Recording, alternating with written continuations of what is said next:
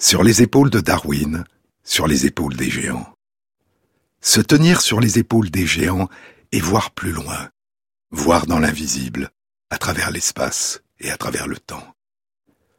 Pouvoir nous évader du présent. Tenter de découvrir des éclats de mondes disparus, des vestiges des temps qui nous ont donné naissance. Ce qui subsiste encore d'un passé révolu, malgré l'écoulement des âges. À partir des vestiges dont les sciences tentent, de façon toujours plus riche, toujours plus précise, de façon toujours nouvelle, de reconstruire et de reconstituer l'histoire. Ces temps qui nous précèdent et que nous ne cessons de redécouvrir sous des formes toujours nouvelles. En 1914, le géologue suédois Johan Gunnar Andersson s'installe en Chine. Il a dirigé le service de recherche géologique nationale de Suède. Il a participé 10 ans plus tôt à l'expédition antarctique suédoise et a survécu au naufrage du navire antarctique dans les glaces. Il est conseiller du gouvernement chinois pour les études géologiques et la prospection des mines de fer et de charbon, et il se passionne de plus en plus pour la recherche des os de dragon, pour la paléontologie, la recherche des fossiles, ces os de dragon dont la médecine traditionnelle chinoise utilise la poudre pour ses vertus médicinales. En 1918, il se rend pour la première fois sur le site de Zhoukoudian, où des grottes étaient utilisées comme carrières et où des ossements fossiles avaient été découverts. Il commence à diriger des fouilles dans une grotte que les habitants ont nommée Jigushan, la colline des os de poulet. Et 3 ans plus tard, en 1921, il est rejoint par Otto Zdansky. Zdansky a 27 ans. Il est autrichien, fait des études d'ingénieur, puis après avoir servi durant la guerre 14-18, il s'est réorienté dans des études de paléontologie à l'université de Vienne. En 1920, après avoir passé sa thèse de doctorat à Vienne, il est en Suède, à l'université d'Uppsala, dans le laboratoire du grand paléontologue Karl Wiman.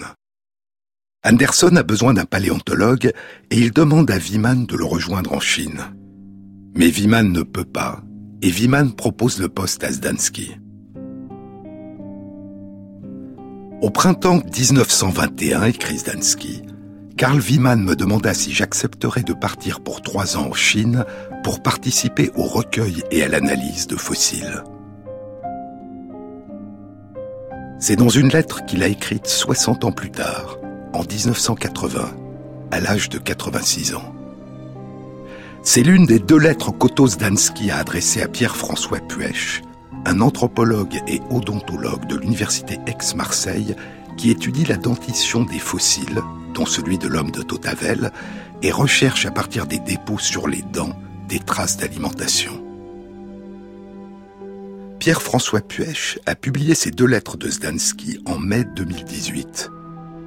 Puech, qui a publié des articles sur les découvertes de Zdansky, lui avait demandé de lui envoyer un résumé de ses découvertes en Chine et une photo de lui.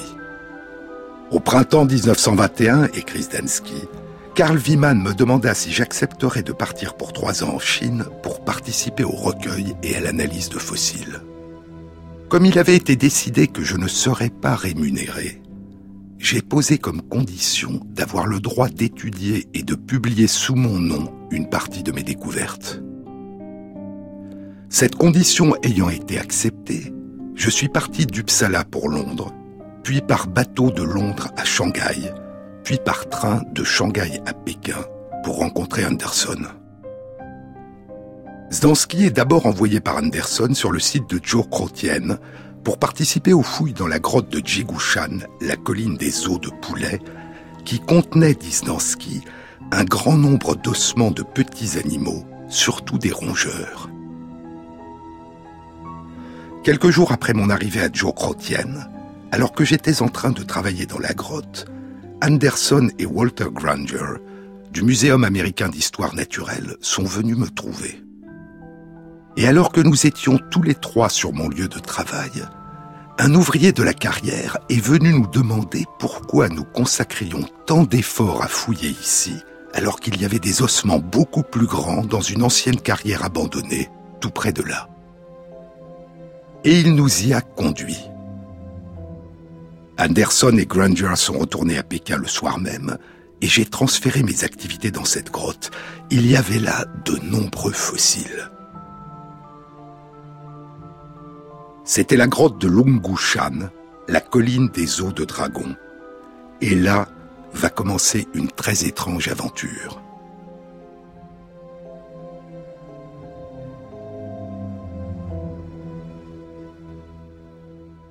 Un jour, dit Zdansky, j'ai trouvé une molaire.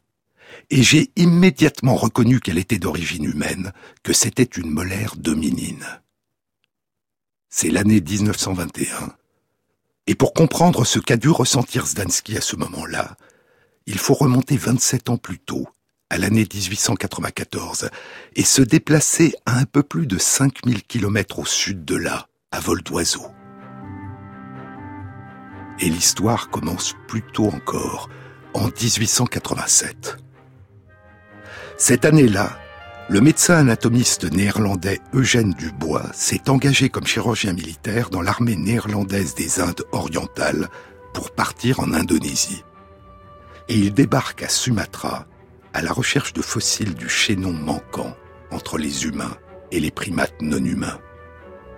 Il est persuadé que ce chaînon manquant est apparu en Asie du Sud-Est.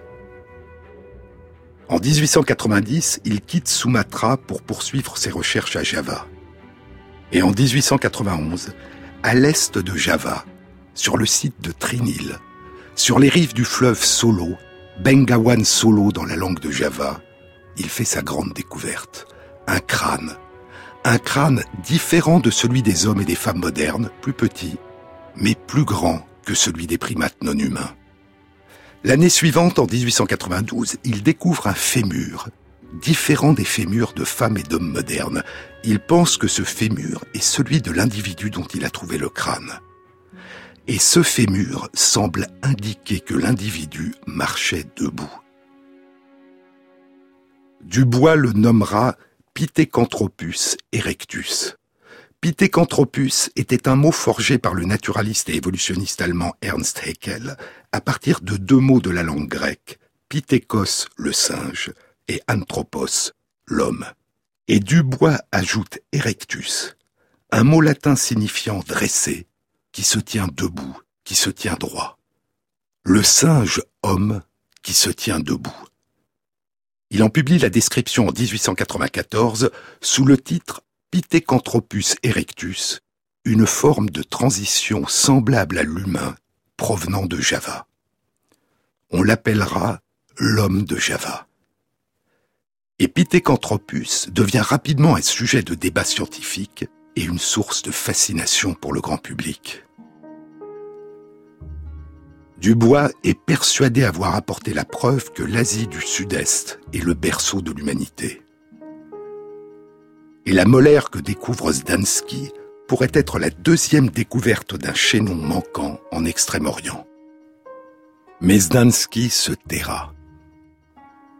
Il mettra la dent dans sa poche et continuera ses fouilles durant 2 ans et demi sur différents sites de Chine, dans de nombreuses provinces, dans le Shandong à l'est de la Chine, dans le Hebei au nord-est, dans le Henan plus au sud, au centre, dans le Shanxi plus au nord, et dans le Kansu, au nord-ouest. Et il accumulera des découvertes importantes de fossiles, dont plusieurs fossiles de dinosaures. En novembre 1923, les fonds attribués à Andersson pour ses fouilles sont épuisés, et Zdansky repart de Chine en transsibérien. Son père vient de mourir, il fait un bref passage à Vienne voir sa mère. Et en janvier 1924, il est de retour à Uppsala, où il va étudier l'impressionnante collection de fossiles qu'il a rapportée et en préparer la publication. « Vous vous demandez peut-être, écrit-il à Puech, vous vous demandez peut-être pourquoi j'ai gardé secrète ma découverte de cette dent humaine.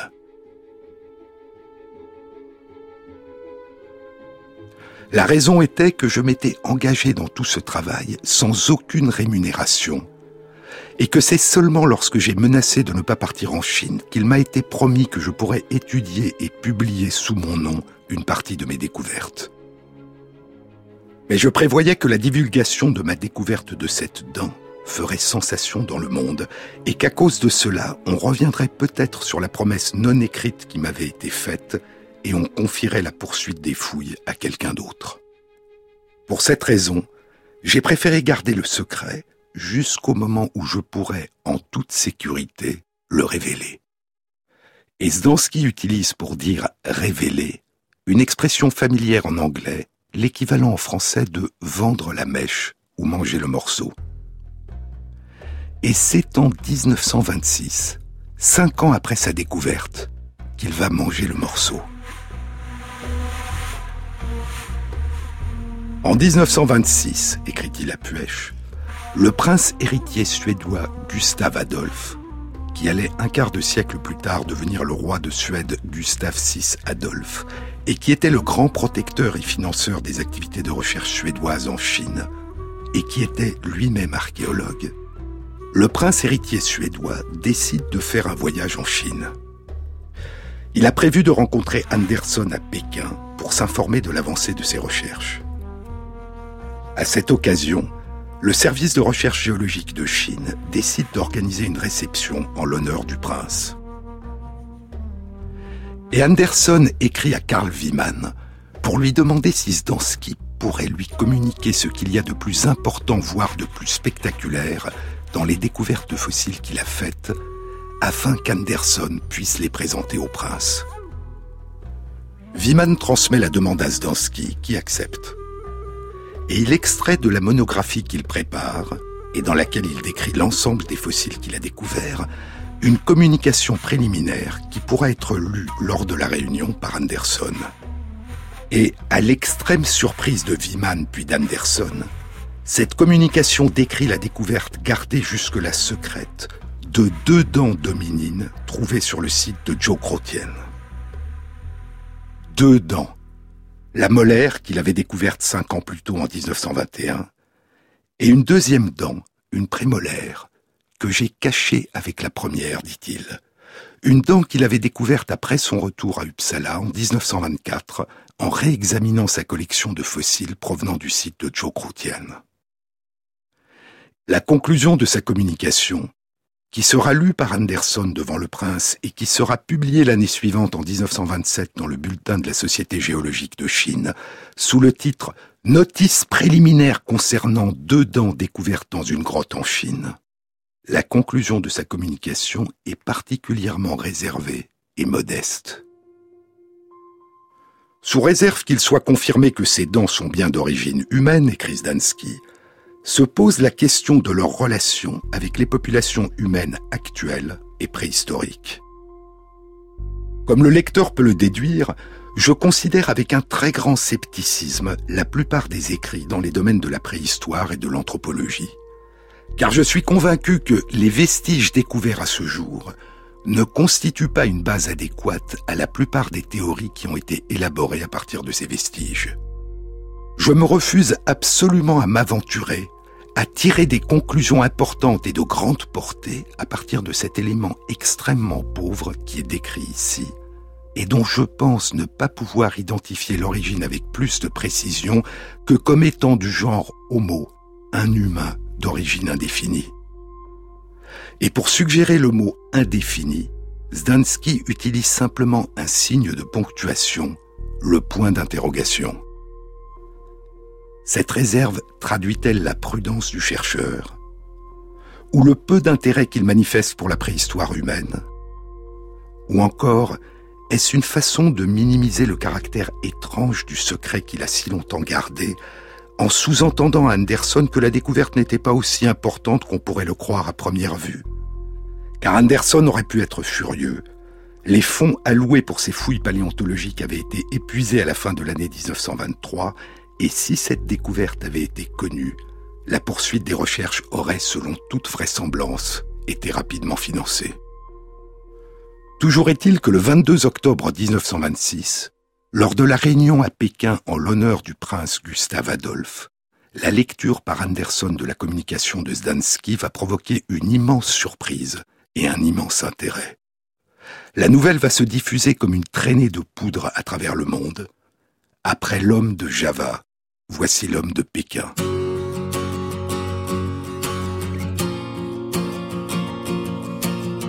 Sur les épaules de Darwin, Jean-Claude Ameisen sur France Inter. Je ne t'ai jamais dit, mais nous sommes immortels. Pourquoi es-tu parti avant que je te l'apprenne? Le savais-tu déjà? Avais-tu deviné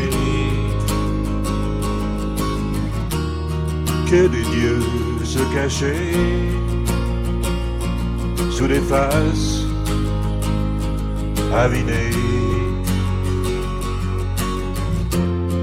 Mortel, mortel, nous sommes immortels. Je ne t'ai jamais dit, mais nous sommes immortels. As-tu senti parfois que rien ne finissait et qu'on soit là ou pas, quand même on dit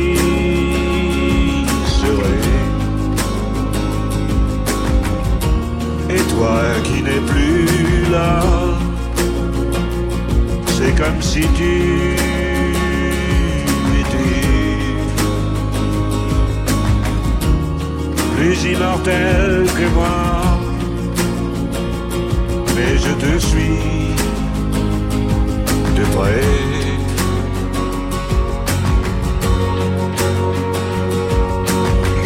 Mortel, mortel, nous sommes immortels. Je ne t'ai jamais dit, mais nous sommes immortels.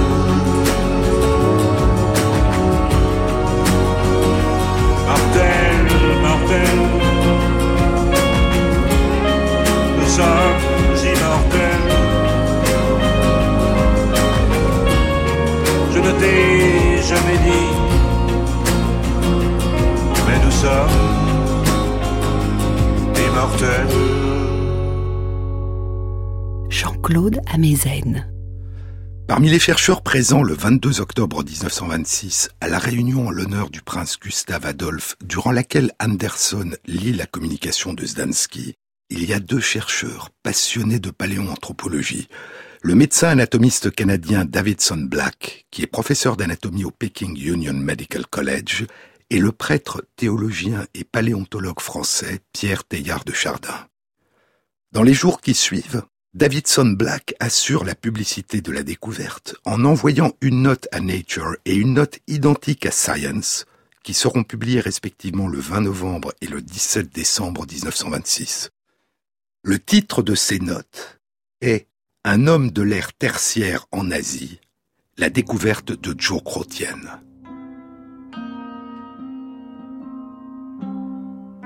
La découverte de Zhoukoudian, écrit Black, fournit un chaînon de plus à la chaîne déjà robuste des preuves qui soutiennent l'hypothèse que l'Asie centrale est le lieu où ont émergé les hominines.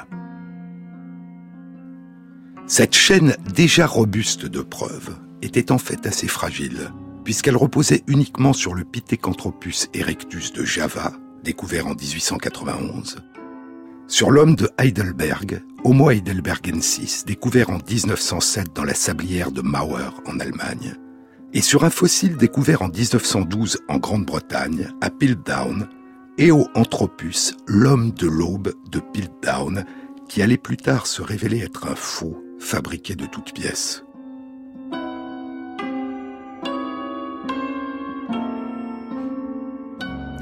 Dans sa note à Nature et à Science, Davidson Black passe sous silence le rôle de Zdansky dans la découverte des dents de l'hominine de Zhoukoudian, qu'il attribue à Andersson et à Wiman. Zdansky est simplement mentionné comme celui qui a étudié les dents dans le laboratoire de Wiman. Mais l'année suivante, en 1927, la note d'Otto Zdansky qu'avait lue Andersson est publiée dans le bulletin de la Société géologique de Chine et sa contribution ne peut plus être méconnue. La fondation Rockefeller donne immédiatement des fonds pour poursuivre les fouilles sur le site de Zhoukoudian.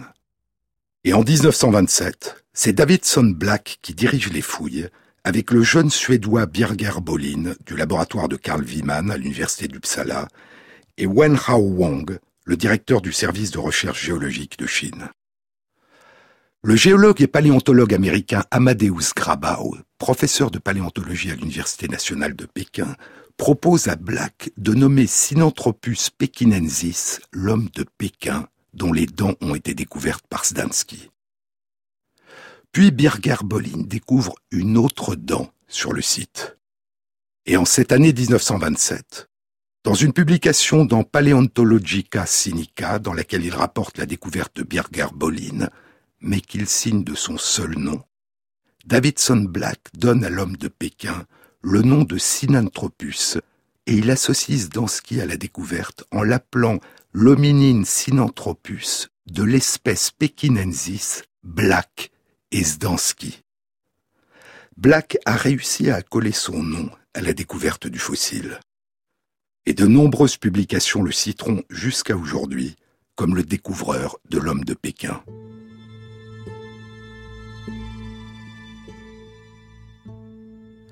Zdansky n'avait pas trouvé de poste à son retour de Chine à Uppsala. Et cela faisait près de 6 ans qu'il travaillait en Chine d'abord, puis à l'université d'Uppsala, sans aucune rémunération. « Une fois la découverte annoncée, écrira-t-il, la fièvre que j'avais prévue se produisit. Il y avait des plans pour que je retourne en Chine m'occuper de ces fouilles, mais entre-temps, en janvier 1927, j'avais accepté un poste à l'université égyptienne du Caire. Il y restera 24 ans. En 1951, il retournera à Uppsala et en fouillant dans les caisses de ses collections d'anciens fossiles, il trouvera une 3e dent, une autre prémolaire dominine provenant de la grotte aux os de dragon, dont il publiera la description en 1952 dans une revue de zoologie.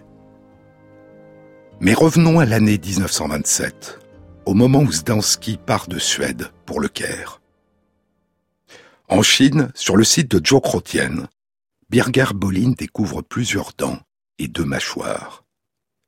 En 1929, le jeune paléoanthropologue chinois Prei Wenchong découvre un crâne. En 1934, Davidson Black meurt soudainement, à l'âge de 49 ans. Il est remplacé par Teilhard de Chardin, qui avait jusque-là joué un rôle de conseiller sur les fouilles. Puis, en 1936, Teilhard de Chardin est remplacé à son tour par le médecin allemand anatomiste et paléoanthropologue Franz Weidenreich. Encore 1 an, et en 1937, les fouilles sont interrompues par le début de la guerre sino-japonaise. En tout, sur le site de Zhoukoudian, les vestiges de plus de 40 hominines, dont 14 crânes, avaient été découverts, ainsi que des milliers d'outils de pierre. Et Weidenreich avait fait faire des moulages des crânes. En décembre 1941, en raison de l'avancée de la Seconde Guerre mondiale, l'ensemble des fossiles et la plupart des moulages sont évacués par train de Pékin en direction de la vallée du fleuve Yangtze pour être confiés à la marine américaine et embarqués sur un navire américain. Le navire sera capturé par la marine de guerre japonaise et on n'a jamais retrouvé les fossiles. Personne ne sait s'ils ont disparu du navire ou s'ils n'ont jamais été embarqués, s'ils sont cachés quelque part ou s'ils ont été détruits. Les seuls vestiges qui persistent aujourd'hui de cette extraordinaire aventure de 16 ans de fouilles entre 1921 et 1937, les seuls vestiges sont les 3 dents recueillies par Zdansky entre 1921 et 1923. Davidson Black avait proposé qu'il devait y avoir une relation entre l'homme de Pékin et l'homme de Java. Mais Eugène Dubois, le découvreur de l'homme de Java sur l'île de Trinil, avait violemment refusé cette hypothèse. Il n'y avait qu'un seul chaînon manquant entre les primates non humains et les humains, et c'était celui qu'il avait découvert 30 ans plus tôt, en 1891. En 1936, Gustav von Königswall découvre à Java, sur un autre site, le site de Mojokerto, le crâne d'un enfant qu'il décrit comme un Pithecanthropus. Mais Dubois refuse cette parenté. Il refusera les autres fossiles découverts par von Königswall sur un autre site encore, au centre de Java, le site de Sangiran. Il refusera jusqu'à sa mort, à la fin de l'année 1940, qu'il puisse y avoir d'authentiques chaînons manquants, autres que le sien. Mais 10 ans après sa mort, en 1950, le grand évolutionniste Ernst Mayr, alors au Muséum d'histoire naturelle des États-Unis à New York, proposera de réunir les hommes de Java, de Pékin, de Sangiran et d'autres encore dans le genre Homo et les nommera Homo erectus. Et dès cette période, et surtout durant les 25 ans qui vont suivre, c'est en Afrique que les découvertes allaient révéler le vaste et ancien buisson de l'émergence des lignées qui allaient beaucoup plus tard donner naissance à l'homme moderne. Il allait apparaître, comme l'avait initialement pensé Darwin, que les Homo erectus étaient nés en Afrique, il y a environ 2 millions d'années.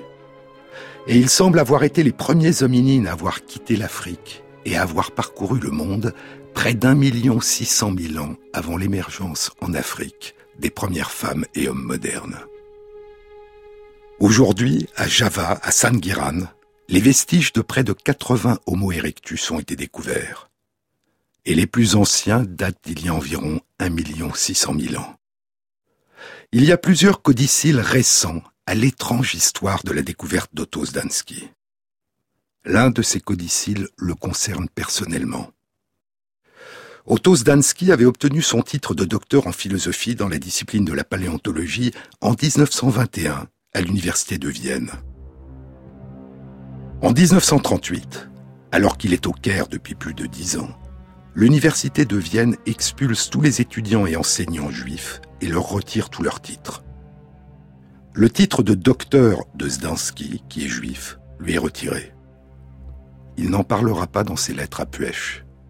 Et dans ce qui a été appelé le registre du souvenir pour les victimes du nazisme à l'université de Vienne en 1938, un registre qui a été mis en place en 2009 par l'université, l'université de Vienne indique que ce n'est qu'en 2008, à titre posthume, 20 ans après sa mort, que le titre de docteur a été réattribué à Otto Zdansky. Les autres codicilles récents concernent sa découverte.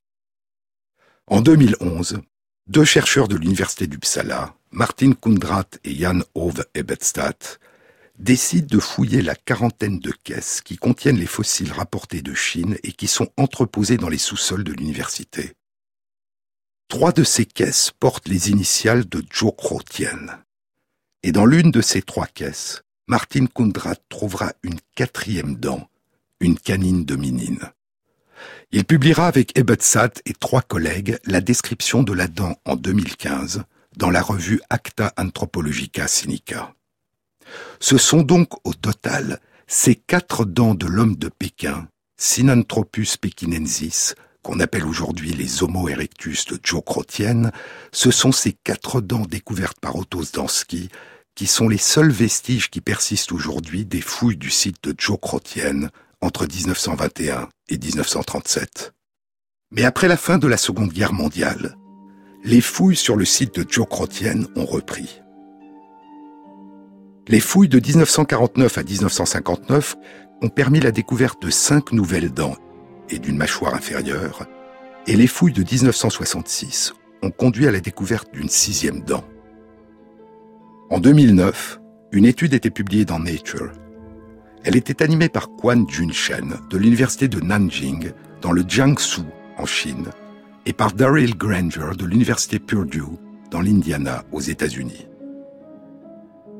Les chercheurs avaient réalisé des datations stratigraphiques du site qui suggèrent que les plus anciens Homo erectus de Zhoukoudian vivaient sur le site il y a environ 770 000 ans.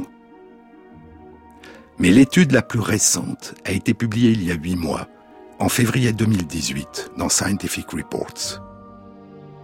Elle était animée par Son Xing, de l'Institut de paléontologie et de paléoanthropologie de l'Académie des sciences de Chine à Pékin. Les chercheurs avaient réalisé des analyses fines des dents des Homo erectus de Zhoukoudian, notamment des analyses par microtomographie au rayon X, qui permettent de reconstituer des modèles en 3 dimensions. Pour ces analyses, ils avaient utilisé non pas les 4 dents découvertes entre 1921 et 1923 par Otto Zdansky, les seuls vestiges des fouilles du site avant la Seconde Guerre mondiale, mais les 6 dents fossiles découvertes entre 1949 et 1966. Était-ce parce que les conditions de découverte et de redécouverte de dents recueillies par Zdansky sont trop rocambolesques pour les authentifier avec certitude ? Ou était-ce parce que leur état de conservation est moins bon que celui des 6 dents qui ont été découvertes plus récemment ? Les chercheurs ne le disent pas. Ils ont comparé ces 6 dents à celles de différents Homo erectus d'Europe, d'Asie et d'Afrique. Et ils ont observé sur les dents des Homo erectus de Zhoukoudian une particularité de la jonction entre l'émail et la dentine qui pourrait avoir eu pour effet d'augmenter la résistance mécanique des dents, une particularité commune aux dents des Homo erectus de Chine qu'ils ont étudiées et qu'ils n'ont pas pour l'instant observée chez les Homo erectus d'Europe ou d'Afrique. Mais nous allons revenir à l'année 1926. À la fin de cette année, après la réception en l'honneur du prince héritier de Suède et sa lecture publique de la communication d'Otto Zdansky, après 12 ans passés en Chine, Johan Gunnar Andersson rentre en Suède. Il est désormais célèbre, mais sa célébrité n'est pas uniquement due à son lien très indirect à la découverte par Zdansky des dents fossiles de l'homme de Pékin. Andersson est à l'origine d'une toute autre découverte. Une découverte majeure, non pas en paléoanthropologie, mais en archéologie. Non pas la découverte de vestiges vieux de 750 000 ans, mais la découverte de vestiges datant d'il y a 7 000 ans. Car la même année où il accueille Zdansky et l'envoie faire des fouilles dans la colline des Os de Poulet, l'année 1921, Andersson découvre les premiers vestiges de l'antique culture chinoise de Yangshao.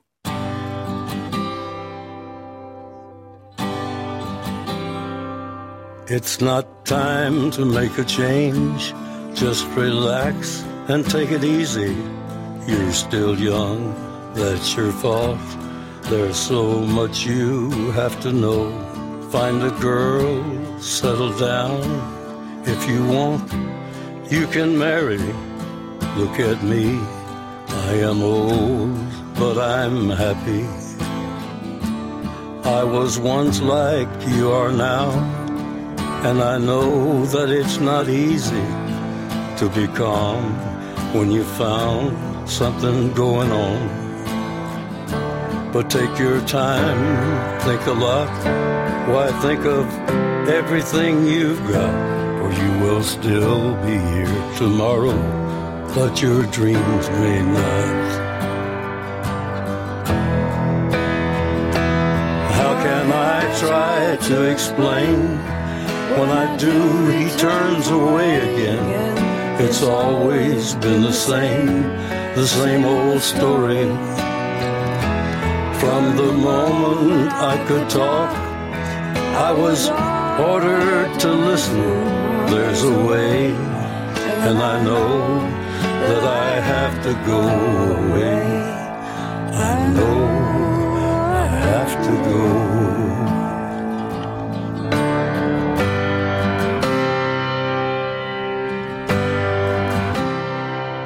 It's not time to make a change. Just sit down and take it slowly. You're still young, that's your fault. There's so much you have to go through. Find a girl, settle down. If you want, you can marry. Look at me, I am old, but I'm happy. all the times that I cried, keeping all the things I knew inside. It's hard, but it's harder to ignore it. If they were right, I'd agree, but it's them, you know, not me now.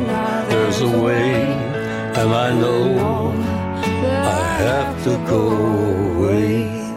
I know I have to go. Jean-Claude Ameisen, sur France Inter. En 1921, l'année où il rencontre à Pékin Otto Zdansky qui arrive d'Uppsala, envoyé par Karl Wimer pour l'assister, Andersson fait une découverte archéologique de toute première importance. Dans le nord de la province du Henan, près des rives du fleuve Jaune, aux abords du village de Yangshao, il découvre d'antiques poteries peintes.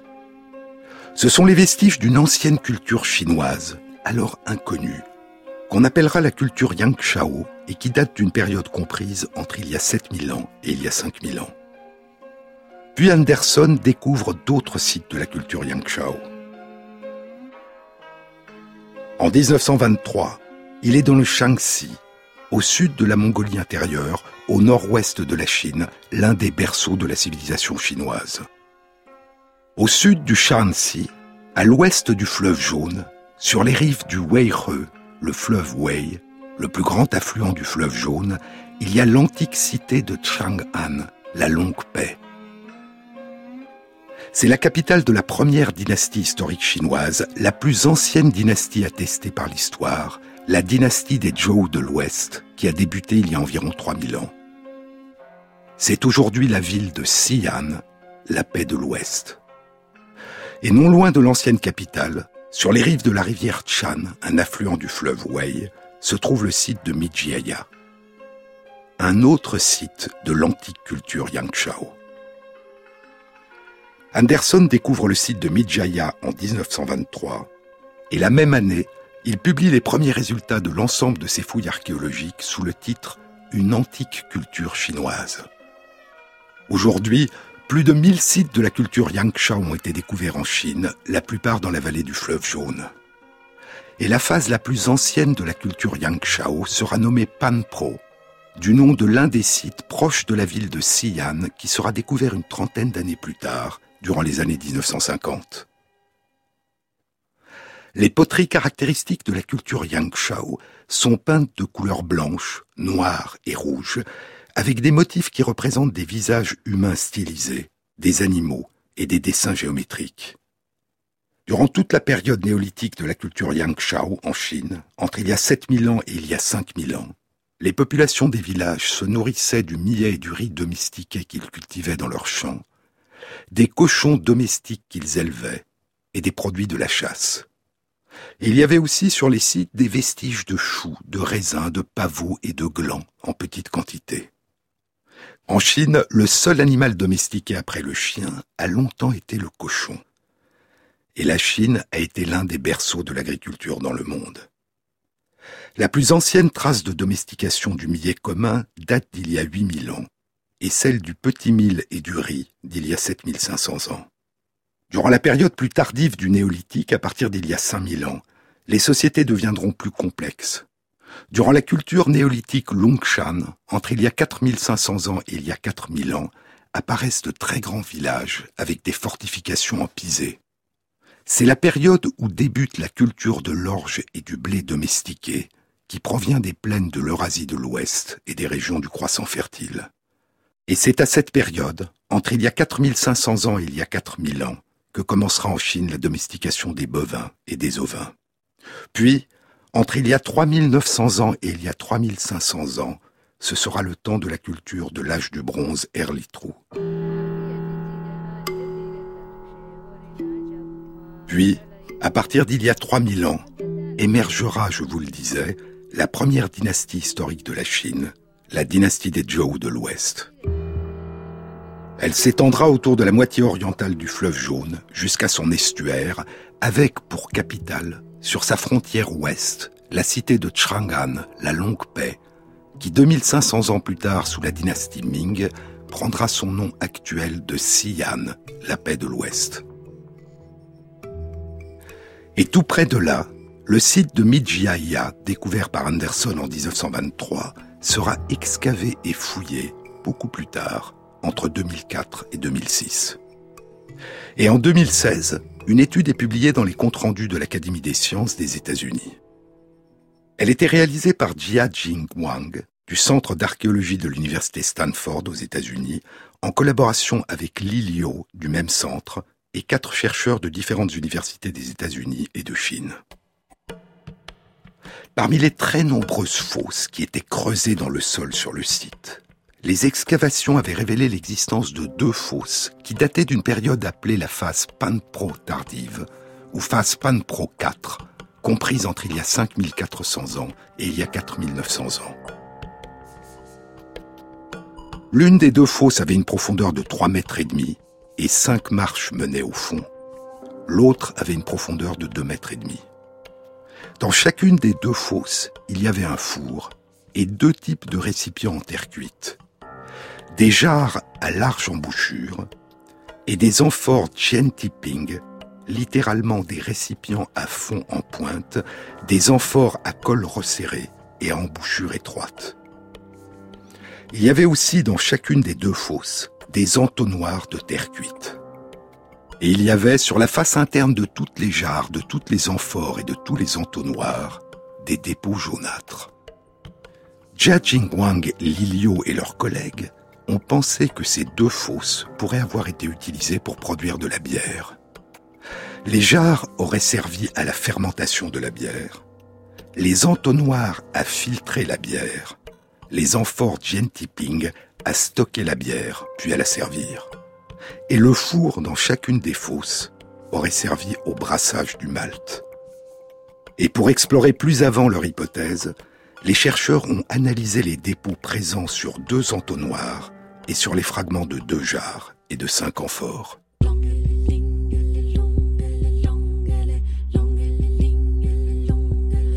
Je m'élance et je danse en silence, si langoureusement qu'on me pense bien plus longue et plus lente qu'une transe à 1000 temps.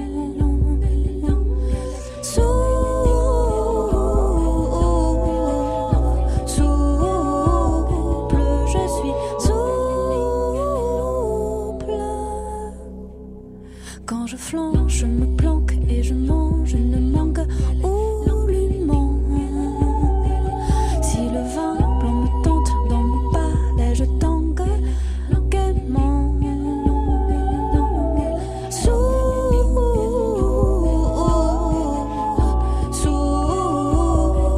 je suis soul, sous l'air du temps, sous l'air du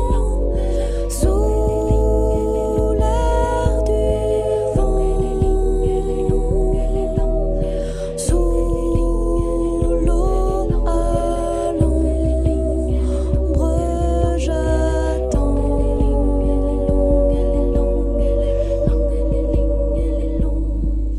Ma salive balance de petits jets d'encre contre temps.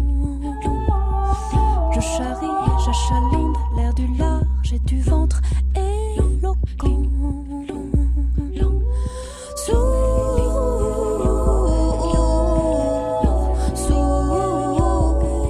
je suis souffle.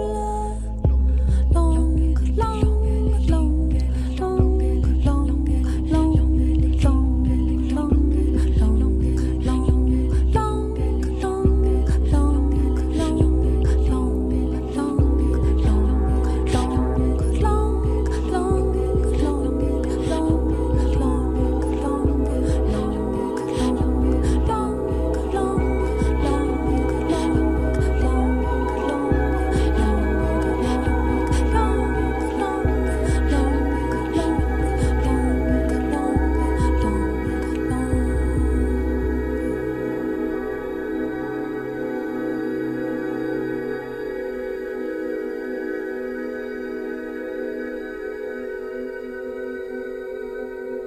France Inter, sur les épaules de Darwin, Jean-Claude Ameisen.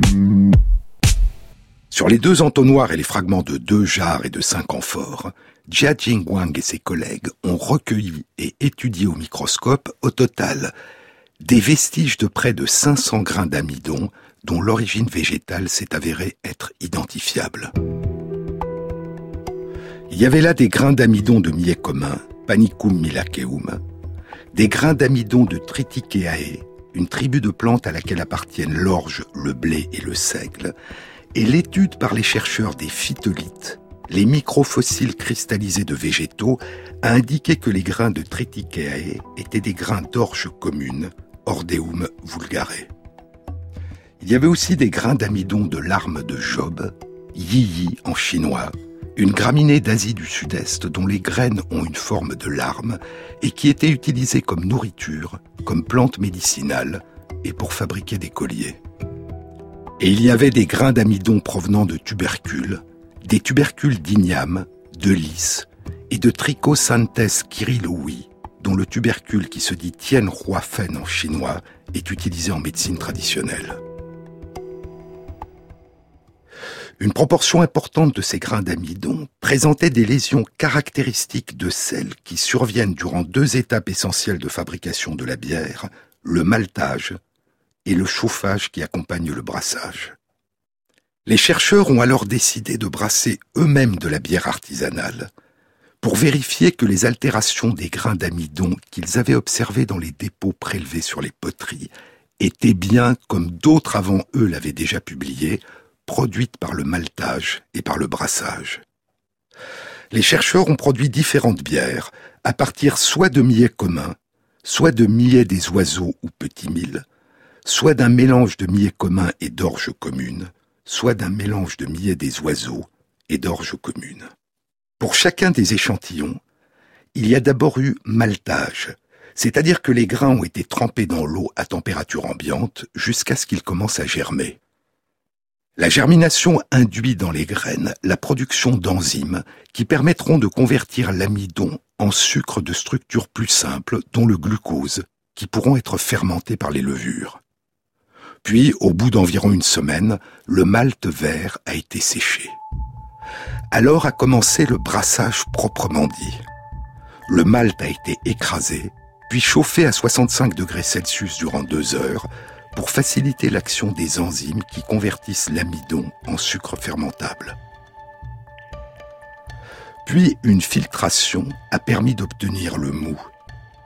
Et ensuite, le moût a été refroidi à température ambiante, puis fermenté durant 2 jours dans des récipients fermés, ce qui favorise en l'absence d'oxygène la transformation par les levures du glucose en alcool et en gaz carbonique. Et dans des grains d'amidon qu'ils ont prélevés durant les différentes étapes de la production de bière, les chercheurs ont observé les mêmes modifications que celles qu'ils avaient observées sur les grains d'amidon datant d'il y a 5000 ans.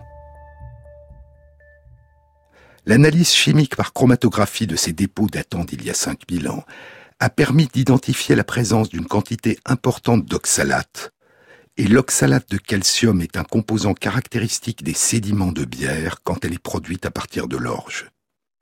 Les résultats de l'étude suggèrent donc très fortement que les habitants du site de Mijiaya élaboraient il y a un peu plus de 5000 ans une bière de composition complexe produite à partir de la fermentation d'orge commune, de millet commun, de larmes de Job et de tubercules d'igname, de lys et de concombre chinois. Mais le processus de fabrication de la bière et l'aspect et le goût de cette bière devaient être très différents de ce qu'ils sont aujourd'hui. La fermentation devait être réalisée par des levures présentes dans l'environnement, soit dans l'air ambiant, soit sur la peau de fruits qui étaient ajoutés pour faciliter la fermentation. Et la bière devait être moins filtrée, plus épaisse, contenant des fragments de grains et de balles. En 2017, une brasserie de Pékin fondée par 2 Américains a produit une bière artisanale à partir des données publiées par les chercheurs et des conseils donnés par l'une des chercheuses, Lilio. Les brasseurs ont utilisé les mêmes ingrédients que ceux que les chercheurs avaient identifiés, et ils y ont ajouté les ingrédients que Patrick McGovern et ses collègues avaient identifiés dans l'antique vin du site de Jiahu, le vin de la culture pré-Likang, la plus ancienne culture néolithique de Chine qui précédait de 2000 ans la culture Yangshao, et qui datait d'il y a 9000 ans. Ils ont donc ajouté à leur bière le fruit de l'aubépine qui en chinois est appelé shanjia ou tarongquo, littéralement gros fruit rouge, et ils ont aussi ajouté du miel. Et ils ont réalisé la fermentation à partir de levures non industrielles qu'ils ont prélevées dans une ferme du Shanxi. Puis ils ont mis la bière en bouteille et ils l'ont appelée bière néolithique de Mijiaya. Les vestiges de bière découverts sur le site de Mijiaya et décrits en 2016 datent d'il y a 5000 ans. Les vestiges les plus anciens de bière découverts jusque-là avaient été décrits 24 ans plus tôt, en 1992, dans Nature, par McGovern et ses collègues. Ils avaient été découverts, je vous l'avais dit, sur des fragments de jarres très loin de là, sur le site de Godin Tepe, dans la vallée de Kangavar, sur les hauts plateaux des monts Zagros à l'ouest de l'Iran, entre l'antique cité-État d'Uruk à Sumer et la cité-État de Suse en Élam. Et ils dataient, eux aussi, d'il y a 5000 ans. La production de bière dans le monde semblait donc beaucoup plus récente que la production de vin.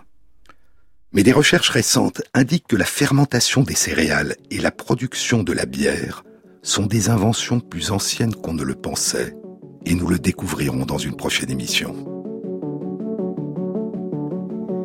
You feel my anger radiate, my brutality disseminate, still feels empty around me, but now I can bear the vacancy. I am in danger to be the danger, the quiet anger that troubles water. Smile on my face, I'm going under. Fear radiates, lights up a fire. You feel my anger radiate, my brutality disseminate. Still feels empty around me, but now I can bear the vacancy. If you rise with the sun, we will rise together. Battle's only just began, and I'm going under. If you rise with the sun, we will go together. Battle's only just began, and I'm going under.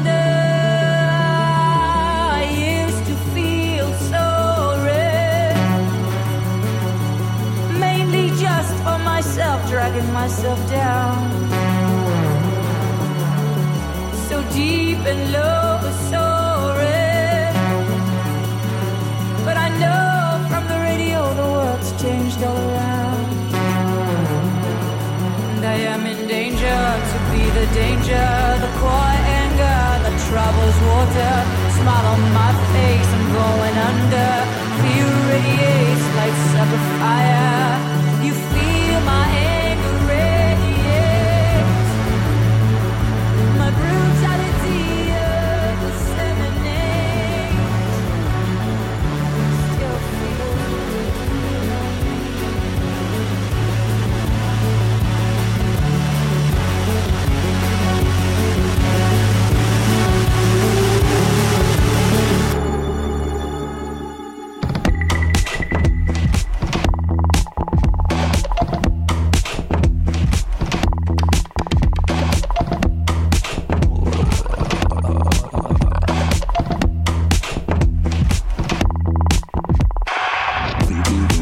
Cette émission a été réalisée par Christophe Imbert, avec à la prise de son Antoine Gomez, au mixage Jérémy Guillon et Jean-Baptiste Audibert pour le choix des chansons. Et merci à Christophe Magère qui intègre sur la page de l'émission, sur le site franceinter.fr, les références aux articles scientifiques et aux livres dont je vous ai parlé. Bon week-end à tous, à samedi prochain.